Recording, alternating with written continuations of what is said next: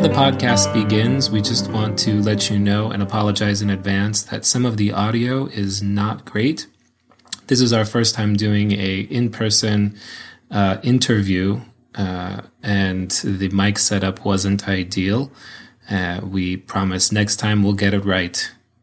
Anyway, enjoy the podcast.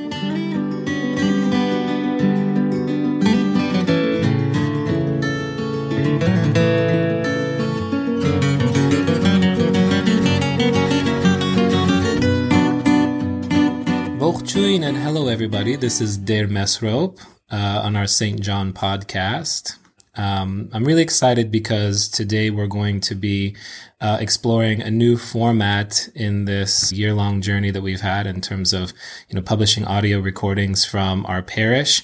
Uh, for the past year, primarily with a few exceptions, we've been publishing uh, sermons that have been offered in different contexts um, throughout the year. Uh, this year, primarily, we want to bring to you um, new content that is going to be focused on specialized topics. And like today, I'm going to have special guests that will be able to sit down with me and explore those topics and bring us some new insight. Not only will we grow in our knowledge about these topics, but we'll also grow um, in knowledge of our faith and we'll also grow closer to Christ. Um, Today, I'm going to be discussing a topic which uh, I wrote about in our most recent parish newsletter, and that is mental health. As a parish priest, as a pastor, uh, as an individual, as an Armenian, uh, as a young man in the United States, uh, in all of these contexts, I've encountered um, challenges regarding mental health. Uh, it's something that touches each and every life. Um, however, uh, pastorally speaking, I've had the opportunity to you know, try and reach out and be a resource to members of our community that are suffering from mental health related issues, whether they're depression or anxiety, substance abuse, or other disorders. Uh, and one of the things that hurts me the most is the degree to which um, people of all walks of life, not just members of our parish, but certainly people of all walks of life, uh, will avoid finding the help that they need in order to treat their particular illness. And there are many reasons why this is the case, and I explored and addressed many of them in this article that was recently published. You can find it on our website as well. Um, but today I want to delve a little bit deeper into that topic, and in order to do that, I have with here uh, have here with me uh, an old friend of mine. His name is Anthony, um, Anthony Mompre Saroyan. Uh, and I've known Anthony for many years. I've known him since he was a kid at our parish in Los Angeles, St. James Armenian Church. Uh, and he's now residing in San Francisco, where he's spent uh, the last several years pursuing a doctorate in psychology. Hi, Anthony. How you doing? I'm doing good. Thanks for having me. Oh, no, it's really a pleasure to have you here. And I'm excited to be able to talk to you about this. Um, Anthony is, uh, well, let me go to his bio here. He's completing a doctorate uh, in uh, psychology, clinical psychology. Oh, he got his MS in clinical psychology, and he's completing a doctorate um, at USF. And uh, he's got experience working with clients from various backgrounds who've encountered mental health and substance use disorders.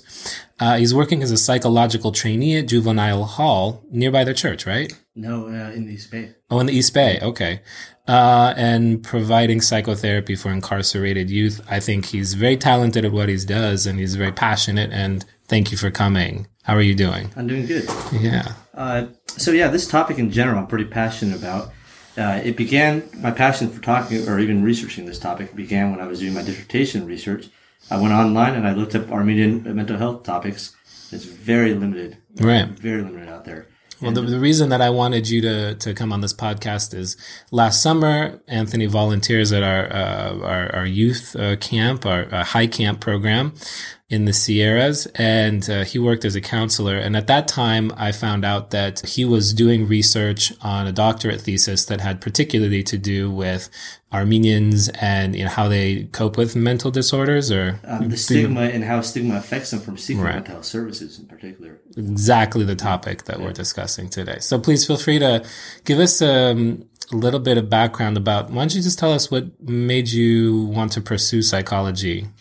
Um, I, th- I think this is a quite easy one for me uh, because my father's a psychologist also, mm-hmm. and he has experience uh, working for years with uh, various populations as well, including Armenia, going there and working with the survivors of uh, the war that just happened recently.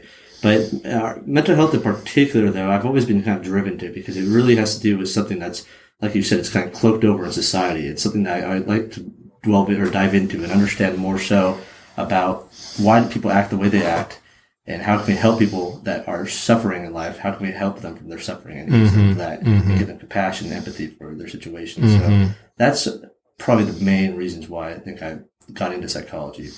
That's that. great. I, I, think you really have a true talent for it. A little factoid about Anthony. Anthony's uh, related to all of the Saroyans in our parish, one way or another, who yeah. all are eventually related to William Saroyan. at some point, yeah, right? Yeah. So he's part of a, a legendary clan. and who, he resided here, of course, you know, William Saroyan, not too far away from the church. Have you looked into his history at all? I have a little bit. He's over there in the uh, Inner He used to live. That's right. have you seen the house? I have seen the house. Oh, that's yeah. cool. You, you mentioned uh, compassion. You mentioned uh, empathy. I think, um, those uh, feelings, which are so important to the Christian experience, um, are, are really key to us trying to unlock the emotional barriers to get to finding mental well-being. Um, I, I struggle when I see people um, who are suffering, particularly in the case of substance abuse. I mean, this is, this is one of the most difficult, uh, I think, disorders to treat. But in depression and anxiety, when that help is just around the corner if only they're willing to open up and speak to somebody about what they're what they're going through. And I, we're going to talk about treatment options. We're going to talk about how to overcome some of those uh, negative associations with treatment uh, a little later on. But perhaps we can just, I want us to have a clear idea of what are we talking about when we're talking about depression? Because I think many people are depressed, but when they think of depression, they think of other people. Yeah. So, so what are we talking about when we're talking so, about so depression? depression is uh, an interesting topic because it really does affect more people than they than people are aware of in general. Mm-hmm. Now, you can have symptoms of depression, and that doesn't necessarily mean you have a clinical major depressive disorder. Yet, having symptoms of depression are just as important to uh, understand and be aware of as much as having the disorder itself. Now, when people are depressed, I'll give you an example. Uh, when people are depressed, what happens is, uh, or experiencing depression, I should say they have it's hard for them to read other people's faces right? Mm. it's not that they lack empathy but to really communicate people you got to read their body language of their faces. Well the face kind of similar to some of these plastic surgery actually. Mm. kind of loses the muscle like a botox the botox something. exactly. The, the muscle memory or the muscles in the face don't really move as much as they do when they're not depressed for example. So what happens is it's hard for people to uh, socialize. So they end up isolating removing themselves from these social events thus isolating themselves. Mm. Now, when someone isolates himself, you know, we're social beings, and it, ends up making them more depressed, mm.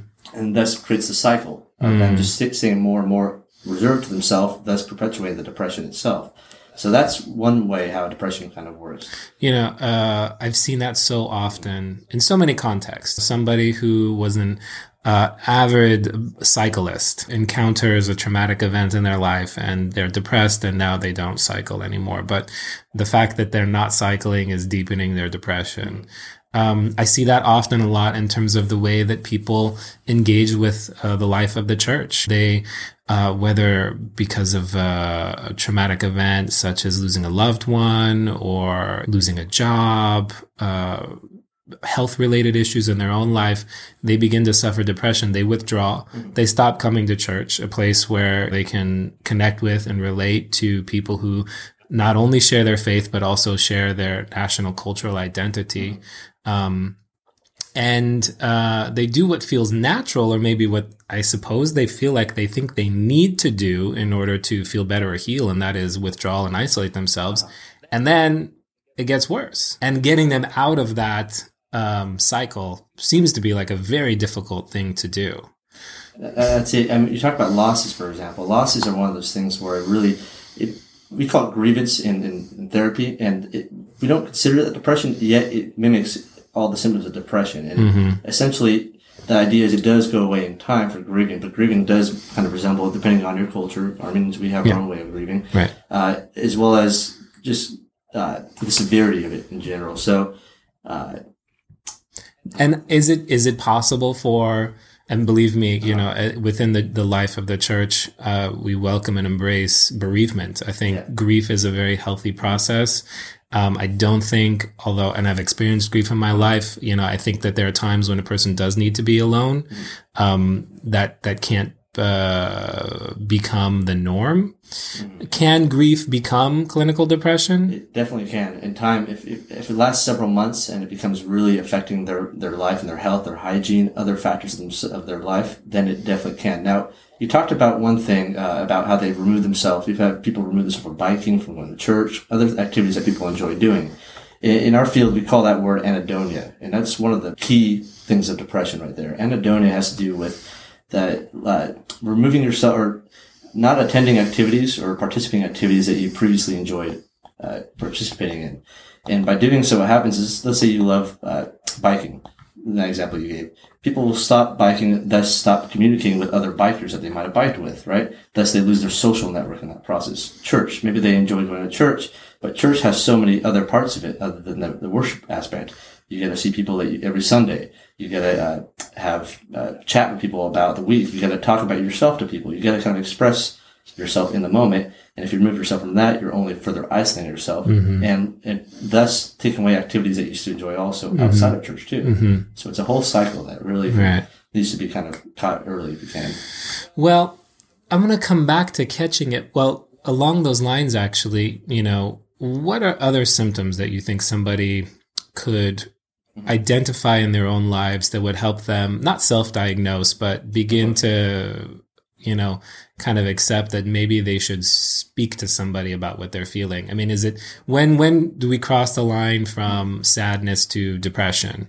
That's that's a good point. So really, in general, uh, the way we would do it in, in, in a clinical picture would be once it becomes so uh, prominent in your life and it becomes it interferes with all aspects of your life, or to a point where you actually have discomfort and it actually does have an impact on your life. That's when you want to be aware of it. Now you can have sadness, but if it uh, if, if it affects your work, though, for example, you can't go to work, or if you're having sadness, you're not talking to anyone anymore. You avoid people because you are so fearful of losing someone else, or see. other aspects of that. I see. That's when it becomes uh, something you should work on. So the rule of thumb is when it begins to alter your life, Yeah. Then you may be veering into uh, serious depression, exactly. right? Which then can compound upon itself. So whereas you could stop it at the beginning of the process and somehow find um, a- an easier method of treatment, if you don't address it earlier on, then you only go deeper into depression and you become more isolated. It becomes harder for you to ask for help. And then the treatment process, I imagine, becomes more complicated. I don't know. Um. Well, first part, uh, yes. But Yeah. The second part, treatment, it depends on the individual. I want Right. to put that also. It, some individuals are really can have that resilient moment where they just recover with very little support and therapy, or some individuals might need more support, and that's okay too. It depends really on your background and your kind of experiences with reaching out for support. So that I would say that's kind of Mm-hmm. Okay. So no, it's not fair to make any generalization about one particular form of treatment is going to, or one particular circumstance is going to respond to this treatment or that. But I think that from the church's perspective, one difficulty that I, I often encounter is um, when somebody identifies, maybe they haven't gone so far as to say that they're depressed, but when they are willing to admit that they're experiencing an above average uh, sense of um, disquiet, spiritual, mental, emotional disquiet. They're call it extreme sadness, something like this. When they're in this mode, they feel as though that uh, going to church and praying should be the full extent to treat what it is that they're experiencing. As a pastor, you know, this becomes um, complicated for me because, you know, one thing we always have to remember as Christians, as Orthodox Christians, is we always have to provide the opportunity for divine healing. This is important. We have um, collective prayer, individual prayer when, and including praying for ourselves as well as for others. And we put faith in Christ uh, to provide opportunities for healing um, in all aspects of our lives. Um, but I think it's always important to remind people that the opportunities for healing that Christ provides come sometimes in the form of medicine that in this case looks like therapy or looks like psychiatric treatment. Um, and there's no uh, admitting defeat in these circumstances. But also, one thing doesn't replace the other, right? I mean, so that isn't fair to say that, okay, because now I'm seeing a therapist, I don't need to go to church. Because church is there to address our spiritual needs, which is not the role of a counselor or a therapist. Um, I, I would think that's always very important to to remind people. I of. agree with that. Uh, spirituality is very helpful and essential almost for, or is essential for mental health and for physical health. Physical health is important for mental health. It's all intertwined. All three of those Right. are really intertwined. Can you speak for a second about the physical component? Yeah, uh, let me give you an example. Diabetes. Right? That's one big one, actually, particularly. That one has huge, huge correlation and connection to uh, depression. Right? Actually, adverse childhood experiences in particular.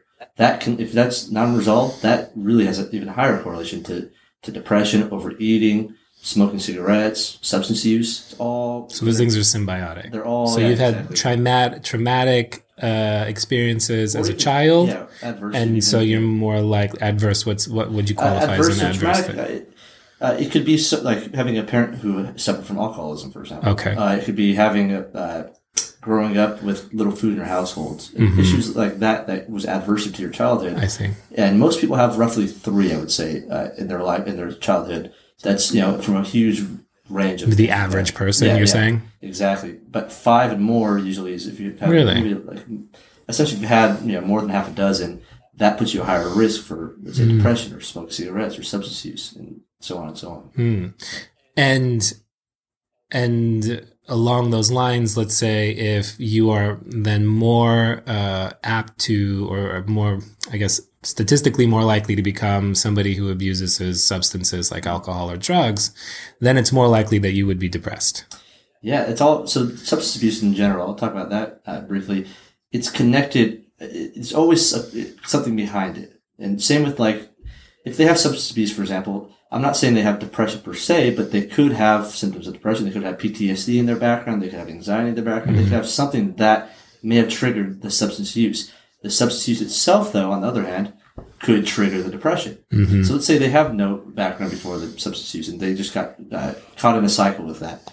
That can trigger though the depression, the isolation from family because maybe family members maybe separate themselves from the, the individual using the substance, and it can lead to the depression for the individual after because they don't have that connection anymore. Of course. And so it's all it's all connected. and self-perpetuating Exactly. it becomes uh, just to take a second here again and provide a reflection from a pastoral perspective um, and also personally because i've had people in my family life who has all have been substance abusers many of us have um, but again as a pastor i've been called to um, serve people who are dealing with substance abuse.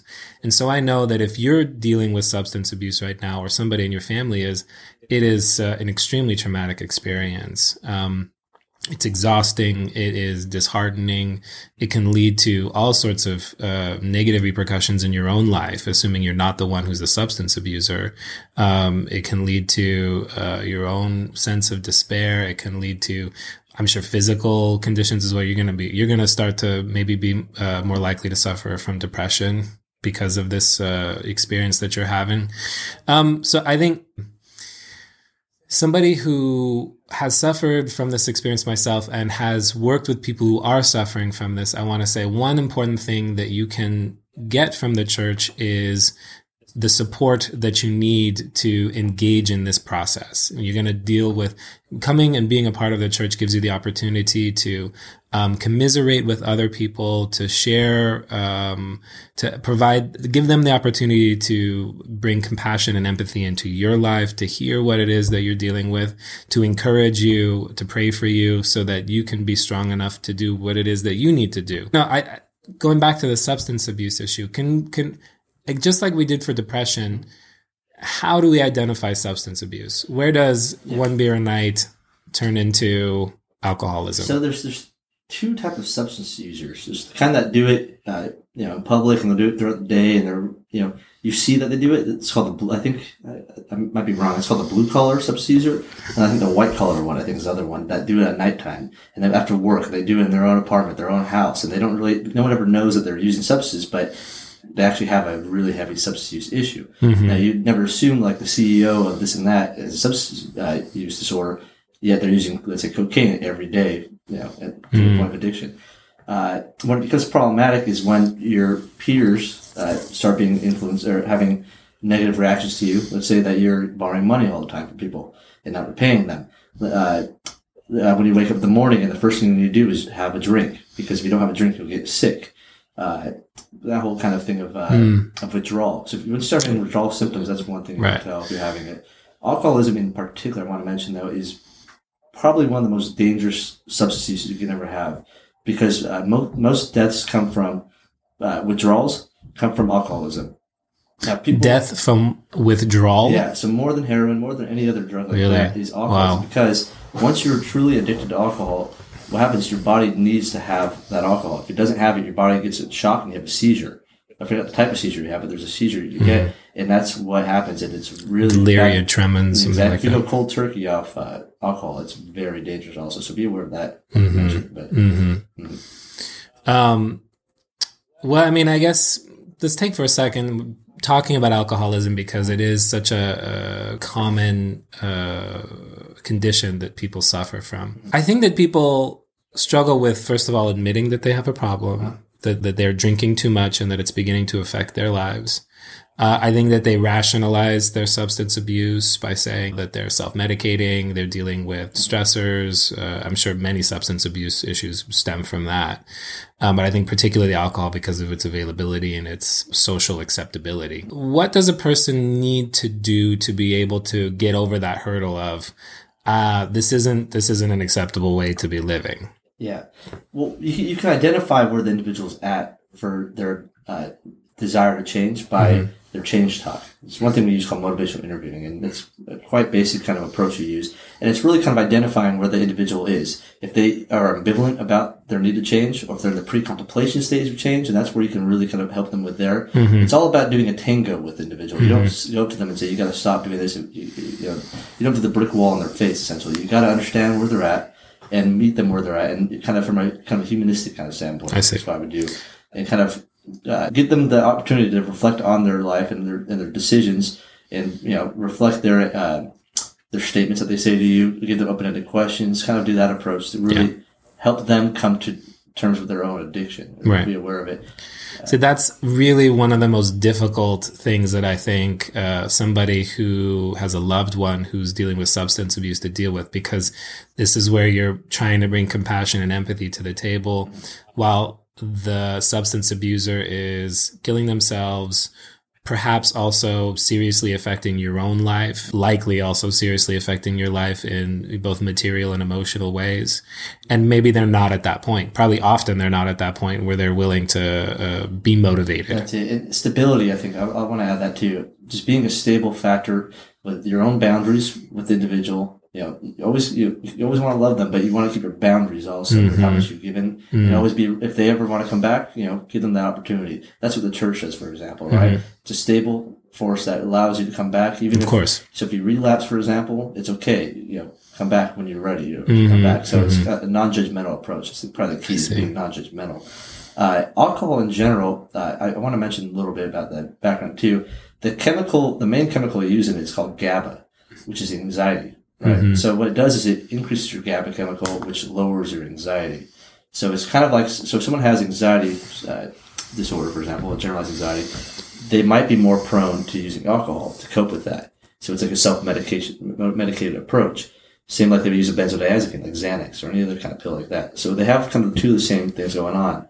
So uh, it, I think we'll talk about uh, soon. Yeah. I think, but prescription medication is one thing. Yeah, I wanted to go into that next because probably, I mean, I don't know the statistics you do, but I would say after alcohol, prescription medication is probably the next most common form of substance abuse, and which I imagine some of us have had to deal with as well. Listening. that's one of them. When I worked, uh, I used to work with uh, elderly uh, patients who lived uh, in uh, in the Tenderloin district in particular, actually. And when I visit their uh, houses, I'd see prescription medication everywhere. It'd be opioid medications, benzodiazepine medication, and grant they needed it for their health. Right. These were they were getting these from doctors. Getting doctors. from doctors, but they weren't really fully aware of the extent they had on their body, the, the repercussions of taking more than one pill, let's say. So sometimes they do a thing they call chipping in, where they take, instead of one, they take three uh, Hmm. uh, hydrocodones, for example, right?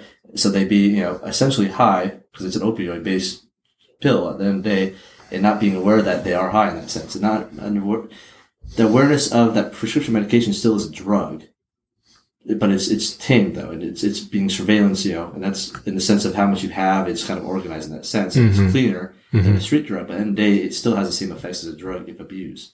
So, when you say it has the same effects of a drug when it's being abused, I mean, are you talking about physical repercussions of abuse? All. Yeah. Let me give us an example. Somebody who's abusing um, prescription medication, what's happening to them? So there, there are chemicals in their brain. Not, not too much. Uh, I know you, you don't have to name chemicals for okay. us, but what would the experience look like? Uh, let's say someone's using uh, Xanax, mm-hmm. right, and taking more than they do. Essentially, it's like that they're uh, blacked out. Essentially, honestly, it's like mm-hmm. imagine having a, a, lot of drinks at once. Mm-hmm. That if you have like more than one or two, or more than two Xanax, let's say, it has effects of blacking out. Meaning they're awake, but they're awake, know, but they're consciously not aware yeah. of what's happening. Yeah. it's you can do a lot of dangerous things with sure, that. I'm so, sure, yeah. Uh, uh, with, uh, opioids, opioid based, anything with the word co- uh, cona there, or hydrocodone, yeah, anything with cona then is an opioid based mm-hmm. medication, oxycodone, uh, hydrocodone, stuff like that. What one big thing why people use heroin is because they have insurance for this medication and they're not aware that this medication is one of the most addicting medications mm-hmm. you can get and they run out of their insurance or they or their insurance won't pay for the medication anymore. And you know, heroin, for example, is a lot cheaper mm-hmm. than a prescription medication. Therefore, people turn to that. That's one of the main reasons why people right. that drug. So it's all connected. So that that gets them the high that they need. But ultimately, um, I guess like uh, besides decreasing tolerance, mm-hmm. right? So you need more over time, like any uh, uh, substance that can be abused, uh-huh. right? The more you use it over time, you need more in order to have the same experience. Um, aside from that decreasing sensitivity and the risk that you place yourself in uh, by constantly kind of being not fully conscious mm-hmm. or uh, able to use your faculties, what else is happening? Is it is it destroying your liver? Is it um, hurting your brain? Is it yeah, decreasing all, your lifespan? All, I mean, what's happening? Pretty much depends on the pill, but or all the or the prescription, but pretty much everything you just said it has mm-hmm. an effect on all of that. Mm-hmm. It really can have an effect. Um, I want to talk about uh, chronic pain though. For yeah, That's yeah. one thing in general. There's a reason people are on these meds, right? a total reason. So it's not that if you're on the medication, it's a bad thing. I mean, if you're prescribed it, there might be a reason, or probably is a reason why you prescribe the medication. Now, my, I have a classmate of mine who's a chronic pain specialist, and he always tells me about uh, living with your pain and kind of going, coping or going to terms with living with your pain because a lot of times what happens is we have anxiety about having anxiety or we have anxiety about having the pain, right? Mm-hmm. Which leads us to take the medication more or more frequently than we would have done before because we just don't want to even think about having that pain. So once you start having any inkling of pain, it becomes way more severe in your mind in mm-hmm. the future than it really might be, right? Because pain is subjective at some degree. Now, it doesn't mean you don't have pain, but you've kind of conditioned yourself now that any little pain. so when you feel this pain, then you have to take this pill. Yeah, so that's exactly what happens. So kind of coming to terms with that and understanding that you will have pain, and if it's chronic pain, for example, compared to acute pain, which is short term, mm-hmm. if it's chronic, it's something you're going to have to live with. Right. And there's a way you can live with it and still be happy. Right. And, and, and I mean, and I know people that have suffered from chronic pain. There's no diminishing that experience, right? I mean, it's debilitating and it affects every aspect of your waking life. Mm-hmm. So we certainly can't, um, devalue what it is you're doing. Uh, but on the other hand, finding yourself in a substance abuse scenario is only worsening yeah. the possibility that you'll recover or find a better way to live, right? I want to bring it back to the role that our faith can play in these types of scenarios. Our faith is often there to uh, bolster us in just these types of situations where we feel as though the body is weak, right? The, the, the, flesh is weak, but the spirit is willing. When we don't feel as though we have the energy, when we don't have the capacity to be able to continue to persevere throughout a situation like this, such as chronic pain, our faith is there through prayer, through worship, um, through fellowship to be able to uh, give us the strength to walk that long walk. I mean, I'm sure there's somebody that's listening to this and they're saying, well, it's all well and good what they're saying, but they don't have to feel what I'm feeling, right? Uh, but I think ideally the church, as, as you said earlier, Anthony, is that place where you come and it's like, we're going to try to feel what you're feeling, right? Even though maybe we can't get all the way there, we want to have compassion. We want to understand your suffering and we want to help you somehow try to alleviate it. Now, if you're suffering from a prescription drug, uh, abuse, um, what what are your treatment options? I mean, do you go into uh, rehab, and what There's happens? A lot of options you can do. You can do outpatient, for example. Like you know, you have Alcoholic and or Alcoholics Anonymous. There's also uh, Narcotics Anonymous. There's Dual uh, Right. Diagnosis Recovery uh, Anonymous, where you can have a mental health condition with a substance abuse and be in an anonymous group for that. There's a lot of groups like that. There's also rehab centers. Uh, where they spec- have spec- uh, they can specify in opioids, for example, they can specify Right. in uh, heroin or any, any kind of topic in general. They have Yeah, those kind of settings. Uh, as well as you can go to individual psychotherapy or group therapy. Group therapy is, is extremely effective actually with substance abuse because you see people just like you experiencing the same thing. and it's it's often more affordable, right, than other options. Yeah. Um, it just occurred to me that like a, a situation where somebody finds themselves addicted to opioids because of chronic pain, like treatment for their addiction is made all the more complicated by their condition already, right? Um, by by the pain that they're experiencing, whatever physical maladies they have. So again, this is just a way of saying it's not in any way an easy hill to climb. Um, but there are resources that are available, right? And if you've never participated in individual therapy or group therapy, um, or any of the other options that Anthony mentioned, it's worth a try and it's worth a m- multiple tries, right? I mean, if the first time or the first group that you end up in isn't the right one for you, there are other places available. I know that there's a place here in the city called SFPRG, um, which is a subsidized program that offers affordable mental health services, uh, you know, for people. Um, and they'll keep working with you until you find somebody that's a good match. Um, I want to just, uh, we could probably talk about addiction for a very long time. Uh, it's, it's such a huge issue, but I want to move on to uh, something that you said a little bit earlier, and that's anxiety, right? Anxiety is something distinct from depression, distinct from, um, substance abuse, but it also overlaps mm-hmm. often, right? How how would a person know that they had clinical anxiety versus just kind of a general sense of nervousness or anxiousness about their life? So you can have symptoms of anxiety, like you were saying. Does it mean you have generalized anxiety disorder or social anxiety? There's various types of anxieties. A phobia, for example, all a phobia means is a specific anxiety. So if you have anxiety of heights, right, that would be uh, fear, uh, phobia of heights. But if you have anxiety of heights and and driving in cars and swimming and multiple things, that would be generalized anxiety because it's generalized in different locations. Social anxiety is uh, when you're in social settings and not want to communicate with people, right? So uh, essentially, kind of like every disorder, when it becomes so, it comes to the point where it affects your daily life, where you're not, you know, driving in your car to go to work anymore. or You're not, Mhm. You're kind of becoming reclusive because of that, or you're uh, not participating in events that your friends are participating in. Uh, you're uh, overeating. That's one for depression, and anxiety that can happen, right? Where you overeat or Mhm. undereat. Uh, that can happen also for uh, anorexia is connected to anxiety. Really? It's, it's a control type type disorder, right?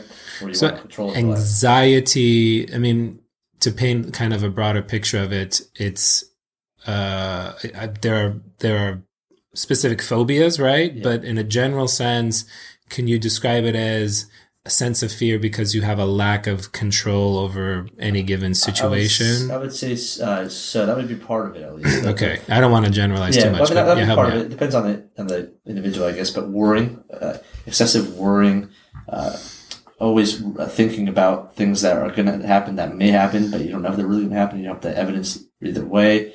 Uh, topics like that in general, that Mm-hmm. kind of is kind of what anxiety looks like. And then you start avoiding things, right? So exposure is one of the best ways to approach anxiety because you, you want to, if, if there's a saying, I love this saying, it's by Carl uh, Jung, and it's if you resist, it persists. So anything you resist persists, uh, one way or another.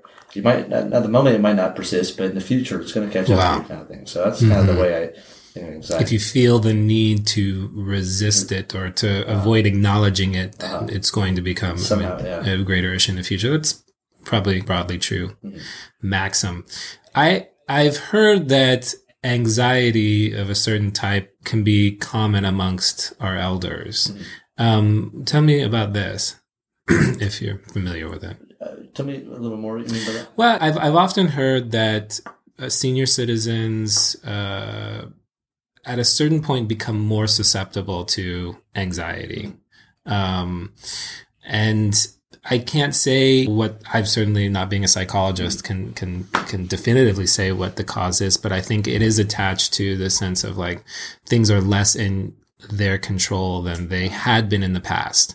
Whereas they had kind of direct influence over their financial circumstances, over their day to day activities. They could, they could potentially decide to do whatever they wish, but because of physical limitations or because of financial limitations, uh, or social limitations, they're now restricted in, in what it is they can do, um, on a day to day basis. And, and also kind of a general sense of, of, worry um, for the immediate future, for the, the far future? So there's a one thing I, I, that drives us all, in my opinion, uh, is existential anxiety. Right? Mm-hmm. The fear of dying, the fear of, mm-hmm. of leaving the earth without accomplishing something, right? And the older you get, that kind of becomes more and more of a prominent topic, right? Existentialism, right? Think about was my life, did I have a meaningful life? Did I contribute? Did I uh, give back to the, the youth, essentially, right? It's a developmental stage the older you get.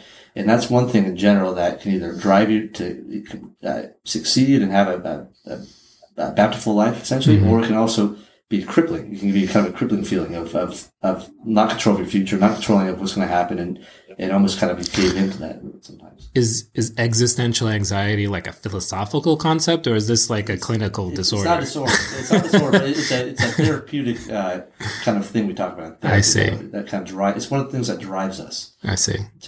Well, I mean, we're certainly, you know, as Christians and as Armenians, no strangers to that experience. Um, as you said, I think uh, all of mankind has a relationship with existential anxiety, but certainly our faith gives us answers to that struggle that are really valuable. Um, and I think often we forget that in engaging with that struggle, reassurance is very important. Often as a homilist, that is the like in the, in the sermons that I prepare and I offer uh, in church on Sundays or through other like means, I'm repeating myself very often. I'm I'm referring to the same sets of values that we hold there. I'm I'm I'm trying to have people better understand core concepts about our faith and salvation through Jesus Christ, um, and how being Armenians we have a very blessed and unique relationship with that salvation. Um, and I'm repeating myself for my part, understanding that people are constantly dealing with this existential struggle, and we need to remind ourselves that there are answers to these questions that sometimes we forget or we, we fail to acknowledge in, in the midst of that struggle. I think that as a church, that's an important aspect of our mission is simply to remind people you're afraid of uh, dying without having lived a meaningful life. That's a worthy fear, but hey, come on, let's work on this together. We can make sure that that's something you shouldn't have to be afraid of, right? Um, anything else that you want to say about anxiety? That's yeah. I think, um, having said what I just said about Armenians and, and our relationship with anxiety, it kind of would bring us to another point that I wanted to explore with you. And that's that the thing that really kind of drove me to reach out to you to uh-huh. begin with. And there are plenty of psychologists around that can talk about depression or mm-hmm. substance abuse. But particularly over the past couple years, you've been doing research for your dissertation, mm-hmm. which is has an emphasis on uh, the stigma associated with, within the Armenian community about uh-huh. seeking help or treatment. So I think that's something I'd really love to hear more from you about because I felt like when initially I spoke to you about this many months ago, mm-hmm. my personal impression was I think people, regardless of their ethnic background, have a stigma about mental health disorders. Mm-hmm. I think it's natural that there be some sort of stigma associated with this because disorder is in the title and nobody wants to be outside of the norm, or at least it should be expected that people would be slow to acknowledge these things in a public setting. Um, however, reflecting upon it more, I do feel like this sense of resistance sometimes. And as a pastor, when I, I try to advise people to seek help, I, I feel that there's, um, kind of a barrier there sometimes.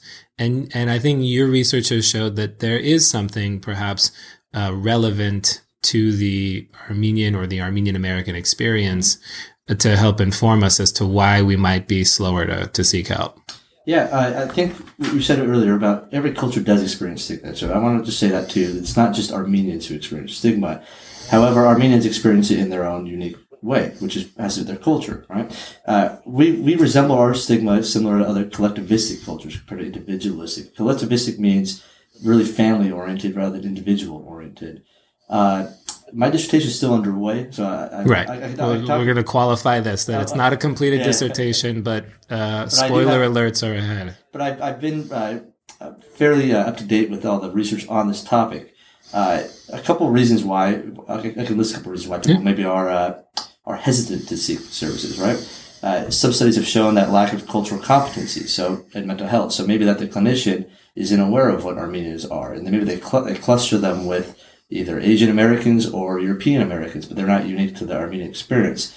Uh, and their stories are not really understood or, to- or given opportunity to be told, right? Because Armenians, we like to talk about our family tradition, our family history, because that's really influences what we do to this day. And if that's not given time and, and, and uh, you want you want your clinician to be able to connect with that exactly. or somehow value that as much as you do. That's otherwise one, you're not connecting. Exactly. That's one thing that maybe drives people away from uh, psychotherapy. Uh, understanding of what psychotherapy is right? That's one thing for every culture but armenians that's been shown uh, that lack of understanding of what therapy is and what mental health issues are like we're doing right now we're promoting what they are. But for people that do, don't listen to this podcast for example or are not aware of what mental health issues are they might not even seek out services. They might go to a, a, a medical doctor, for example, for uh, somatic pain. So anxiety, I'll go back to anxiety actually on this. Uh, stomach aches, headaches, back pain, pains in general could be derivatives of physical pains, but a lot of times also, especially in our culture, in collectivistic cultures, somatic symptoms show up for anxiety. So it's a lot easier to go to a doctor and say, my stomach, my head hurts, for example, than say I'm having anxiety. Mm-hmm. And that's kind of how it presents a lot of times with, that, with that. Uh, another thing I read in one article, uh, which this is a generalization about Armenians, but the idea of, pay, of paying someone for to give you advice kind of is contradictory, contradicts our historical kind of uh, way of living in a sense, right? Mm-hmm. It doesn't really make sense. Is one thing I've read about it. Now that's not for every Armenian, of course. I don't want to overgeneralize that. Uh, You're saying that there are, there are some people who feel as though it would be wasteful to pay yeah. somebody to tell us how there's there's often generally the sense that I'm going to go to a therapist and they're going to tell me how I need to change my life. And again, I don't think that's strictly an Armenian impression. I think people feel feel about this probably across the board. But maybe just for a second, you can remind us that's not typically what a counselor is supposed to do. No. Right. What is a counselor supposed to? I mean, I know there's different methods, yeah. but what would somebody experience sitting down with a counselor? So, we'll come back to the dissertation in a yeah, second. So actually, so counselor and, and psychotherapists are right. to, to itself. So someone that does counseling does that more problem solving with you, kind of, kind of will guide you to what to do.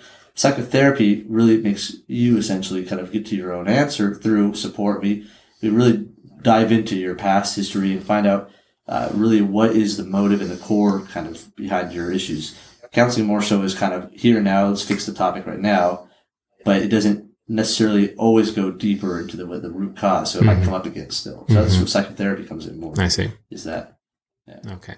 So, uh, so in both cases, somebody would say, why am I going to go and pay somebody to tell me how to fix my problems? Mm-hmm. And the other case would be, why am I going to go pay somebody so they can tell me how I can understand myself better, I guess would be a, a, better way of explaining that. Yeah, uh, therapy. The last part you said. So we're blind, even me, you, everyone. We're blind to parts of ourself, right, that the others see, and you know, it's all recip- uh, reciprocative. Yeah, wrong word, but it's all reflects on each other in that mm-hmm. sense, right? So mm-hmm. there's certain things that you're blind of that you are doing unconsciously, subconsciously that other people are aware of, and it might be maladaptive, it might be causing problems in your life, right? right? But I can help kind of make you sure. aware of it, right? That's all kind of how it goes. Yeah. And as a priest, I, I see that all the time. It's people are, are often blind to the main sins in their life, right? I mean, they walk around saying, well, I'm not lying. So I'm not stealing. So everything's fine. But typically that one thing that is really kind of, uh, preventing them from kind of the uh, true penitential experience is they're blind to it, mm. right? And that it's human nature, I suppose.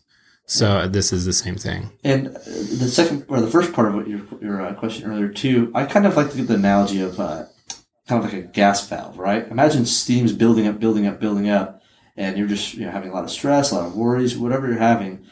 Therapy gives you the opportunity to kind of turn the valve and let some, some steam out, so you don't have that point where you kind of cross that line where you're uh, having maybe a mental disorder, or whatever you're having. So it can also be preventative to get psychotherapy. Also, if you feel like you're just having stress all the time uh, things in your life are not going the right way for you, let's say, and you really want to find out what might be the cause of this, for example. So it, allows you kind of mm-hmm. I mean, that's mm-hmm. simply put. whereas, whereas you might be worse off for not having this interaction with uh-huh. a psychotherapist. Mm-hmm. Um, you can prevent worse uh, worst case of di- depression or yeah. anxiety. And psychotherapy also, I should mention, if you see any uh, mental health profession, uh, professional, confidentiality is, is a core component of therapy also. So the things you can tell a therapist are things that maybe you would never even tell your family, anyone maybe, let's say, because you're not ready to talk about that. And that's where you can begin the uh, process of talking about certain topics that might be too painful to even discuss in public. So that's kind of another uh, thing that mm-hmm. we do as mm-hmm. clinicians are there. Well, let's go back to your dissertation. What's what's something else? Uh, so uh, things that have led people to seek more therapy. I'll talk about now that a little bit in, mm-hmm. our, in our Armenian community. Uh, those who are more acculturated to American culture. Now, being more acculturated to American culture is not a good thing or a bad thing per se, but those who are more uh, maybe second generation Armenians, third generation Armenians, t- tend to be more willing to seek psychotherapy, and that might just be because of a familiarity with our culture, mm-hmm. how they've been more culturally assimilated. essentially.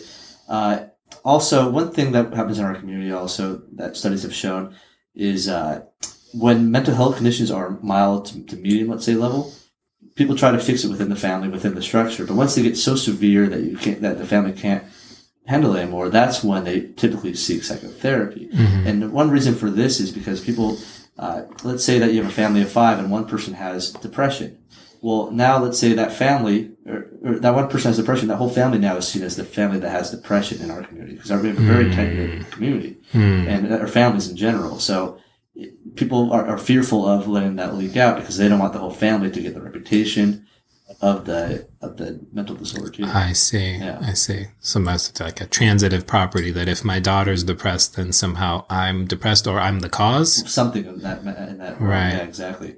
Uh, views of mental illness, you know, understanding of what it is, again, like I said. Uh, also, someone that sought services themselves. So if you have a friend, for example, that has seen a clinician, mental health clinician, uh, having that in itself is one of the best protective factors you can have because it allows you to communicate with them or they can share their experience with you. And, and Armenians, we love uh, word of mouth, right? That's how we communicate a lot. So once you have someone that's uh, had the services, they can promote it and that's how it spreads that way. Mm-hmm. That's another way uh, are Armenians typically seek services. Mm-hmm. And yeah. Yeah. Um, so going back to what you were just saying for a second, I think that was really interesting what you were talking about in terms of um, some Armenian families wanting to try to address uh, mental, uh, you know, illness within the family before somehow uh, publicly acknowledging it or seeking help. I, would are you suggesting that the act of uh, finding a psychotherapist or seeing a psychiatrist somehow is some sort of tacit to public acknowledgement of their illness. So even if it's not something that everybody knows about, they won't take that step because it seems like they're going outside of the family unit. Yeah, to some degree, I would say so. Okay. And again, keeping it in the family is not a negative thing either, but when it's something that does maybe require more assistance or more professional support, right. that's when. Yeah, I, you know, my, my initial impression is that that's a positive thing, right? I mean, I, the alternative to that in terms of like, um, I'm experiencing emotional problems, so I'm not going to turn to my family. I'm going to immediately speak to a stranger that I pay money to. I, I, I'm a little uncomfortable with that. I would prefer a scenario where, as a family, we try to address the issue at hand. Where I'm concerned is a general lack of sensitivity or knowledge about psychological issues in as much as it can cause more damage when we try to resolve an issue within the family and the family's n- not only not helping but maybe making it worse in some cases so yeah. i think that makes the case for go ahead and address it in your family but be proactive about educating yourself um, in terms of my, my, daughter comes to me and she's got a substance abuse issue i'm not qualified to solve that uh, if it's a serious problem i need to have her see a professional and. In psychotherapist, uh, one of the things we do is we don't. The, the point of therapy isn't to make you dependent also on therapy. Also, it's just to really empower and give you insight and tools to be. Uh, it's like more of a strength based approach. Approach. That's the one I do at least, where you give them the insight and tools to be out on their own now with this awareness of what they have and how to cope with it mm-hmm. on their own. So if the family has those tools within them, that's excellent. But if it's a topic like schizophrenia, maybe or substance abuse, like you say that, and maybe the family might not have uh, the capability yeah. of coping with that. And schizophrenia, for example, would require medication typically, yeah. right? So if you're not going to get medication because you don't want that to be looked out, that would be slightly concerning, yeah. right? And one thing that we just touched on a second ago that just kind of, um, you know, concerned me was this idea of transitive guilt. I don't know if this is something that you've come across in your research or something that you've studied generally on the topic of psychology, but a sense that you know, if somebody in my family is depressed, then I feel responsible for it. Um, or if I am depressed, I feel responsible for the damage I'm causing in my relationships or to my own life and, and the role that that guilt plays in either spreading the condition or, um, perpetuating the condition. You can't because then that individual might be, uh, be aware of that also, that they feel guilt. They would say that, uh, you're my brother, then I'm having a substance abuse disorder. Then you feel guilty about letting me feel that deep into it, even though you really had no influence in it then maybe I'm not going to even talk to you about it anymore because I don't want you to feel bad. So I'm trying to mm-hmm. protect you from my own issues, and mm-hmm. that kind of starts mm-hmm. the cycle. So then they become more isolated. Exactly. I mean, what can somebody do in that scenario? I think from from from a spiritual perspective, we have tools to deal with guilt, mm-hmm. right? We have a, a, process of penance, we have confession and forgiveness, and, and spiritually speaking, although it's probably one of the most complicated concepts to accept in the Christian faith, um, put a real kind of uh, bedrock belief in divine forgiveness, and that can help alleviate our guilt. Um, but socially speaking, how do we cope with that? I mean, is that uh, does just kind of raising awareness help in this situation? Uh, awareness in general. I mean, that's just a, not the same cliche, but awareness is a huge thing in, in our community in particular. Just it's okay if you're to to experience mental health conditions, right? It's not a just because you have a mental health, health condition, as you mentioned too, it doesn't mean you're a bad person. It doesn't mean you've done anything to deserve it. Also, it just may have happened because of other factors in your environment or biologically it happened, right? So being aware of you know what you're experiencing and also how to support others that are going through through empathy, right? Support doesn't always have to be through finances. It doesn't have to be through uh, really being with them 24 7. It could be also through just providing them with a stable foundation for empathy, unconditional positive regard, like you mentioned, and just really kind of an open door policy for people that right. need your support. Yeah. Yeah. Yeah. Uh, support, I think, is is crucial, right? And and non-judgmental support. Yeah. And I, I do think that this parish is is committed to providing that for people in these sorts of scenarios. You know, it's important to know that you have a place that you can come, um, that you can be open about what it is that you're experiencing and not have to feel shamed for it. And um, that shame component is something that I personally I really feel a lot of sympathy for. Um, there's some people that just opening up to anybody about what it is that they're suffering, regardless, frankly, of whether or not it's a mental illness, but opening up to anybody about suffering they're experiencing in their lives instills in them a sense of shame for burdening somebody else yeah. with their own problems, so which is protect them, let's say. Right. It ends up being more so like a family system, for example, right? If one person is suffering from substance say, or in general, one person suffering, the whole family really is experiencing something else, right? right. The equilibrium is maybe a little off. Right. That's why it takes a, a village, right? Sometimes. Right. I think that's very important. Yeah. It's very important to know that as a community, in the, in the, in the essential unit of the community, which is the family, that support has to be, they have to be prepared to offer that support. The community as a whole has to be able to, um, provide balance for that family when they've lost their equilibrium to, to help balance them out. Um, and that there's a larger system in place that's providing services to help treat these issues as well. I want to talk about also just self compassion for Yeah. caregivers. I, mean, Yeah. I know uh, that's a, for a different topic, let's say, but caregivers, though, uh, if you're uh, having a partner or a loved one that is experiencing mental health conditions or symptoms, uh, and you're feeling burnt out from helping them, that's okay. That's understandable. Mhm. It happens. But don't. I don't want to sound preachy, but don't give. Don't feel guilt about having that because that's. It's a lot of work. It's a lot of work that you're doing as a caregiver. Also, and give compassion yourself. Absolutely. I think that there's, a, um, not to, to generalize our own culture, but I think there is an Armenian aspect to that experience. Or for Armenians, they could relate to that feeling of um, when I'm charged with the care of a loved one, regardless of the circumstance, um, including issues regarding mental wellness. Um, I've got to be unshakable, right? I've got to be uh, uh, invincible. I've got to be uh, on a spot. I, I'm not going to be able to. I can't run out of steam, and I'm going to see this thing all the way through to the end. And when it, inevitably, because we're all human beings and we all have our imperfections and, and limitations, we ex- we hit that wall. It's a real sense of like shame and guilt, and a sense of having failed, and and not wanting to admit that to to yourself or others. But it's a it's a real common experience, right?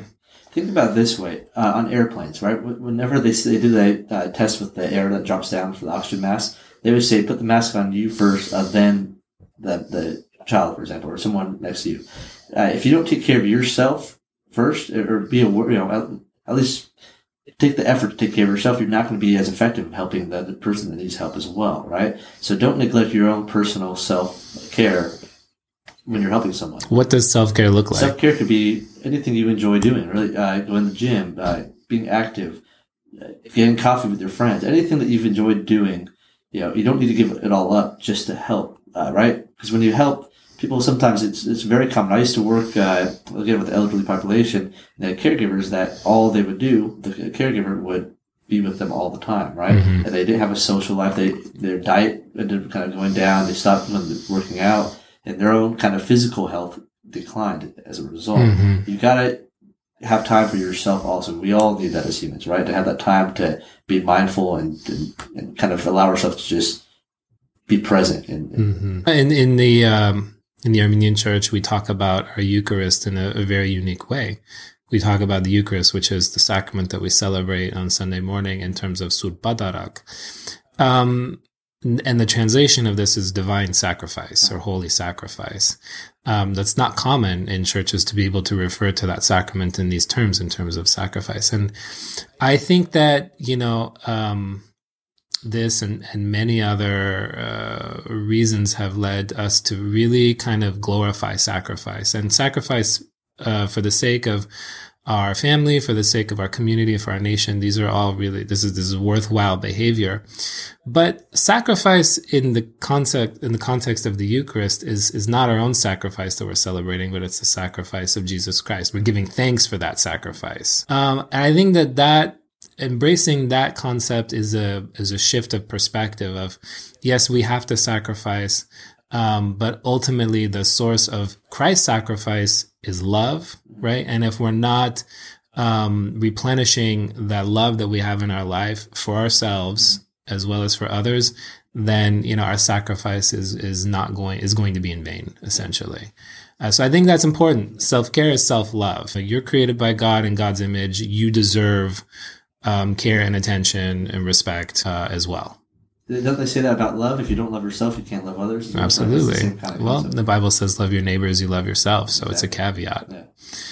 Uh, well, you know, I want to wrap it up here. It's been very interesting. Uh, I learned a lot speaking to you today, and I hope that uh, everyone listening, at least as uh, a minimum, has a better understanding of what we're talking about when we're talking about some of the main mental health issues that our society is facing, and and I hope that you guys take with you um, a sense of motivation and inspiration to if you need it, seek help and feel free to begin at the church. Feel free to speak to, if you're not at this parish, to your own parish priest, uh, and confide in them that you, you're experiencing something and they'll help you find the help that you need if you don't have anybody else to turn to. Um, but be emboldened and certainly what have you got to lose, right? What have you got to lose? There are many affordable options out there uh, to get the, the help that, that you may need. And I want to mention there's one thing, uh, a hotline for example. There's hotlines, right. many hotlines out there, and there's one uh, at the Institute on Aging, for example, called the Friendship Line, right. which typically caters to elder adults. So right. if anyone wants to even try that, that's a good. Actually, I found some resources online. There are several local hotlines. Uh, we all know like the National Suicide Prevention Hotline is available to us. And of course, that's very important for us to keep in mind that when you feel like these suicidal ideations or you feel as though what you're suffering something that uh, you can no longer deal with, you have to reach out no matter how much you, you, you want to isolate yourself. You, you deserve to, to be able to speak to somebody about what you're going through. There are a lot of local hotlines though that are available. The one that, um, the one that Anthony just mentioned, as well as several others that I will be placing in the, the notes of this podcast. Yeah. Appreciate you having me on here. Well, I, I appreciate you coming and, and, kind of at short notice as well. Uh, we, we wish you the best of luck in your career as a psychologist as you finish out this doctoral program. I think you're going to be fantastic. Our prayers are with you. God bless you and your family. You. Love the entire, uh, the entire Saroyan family. All right. Thank you very much. Thanks.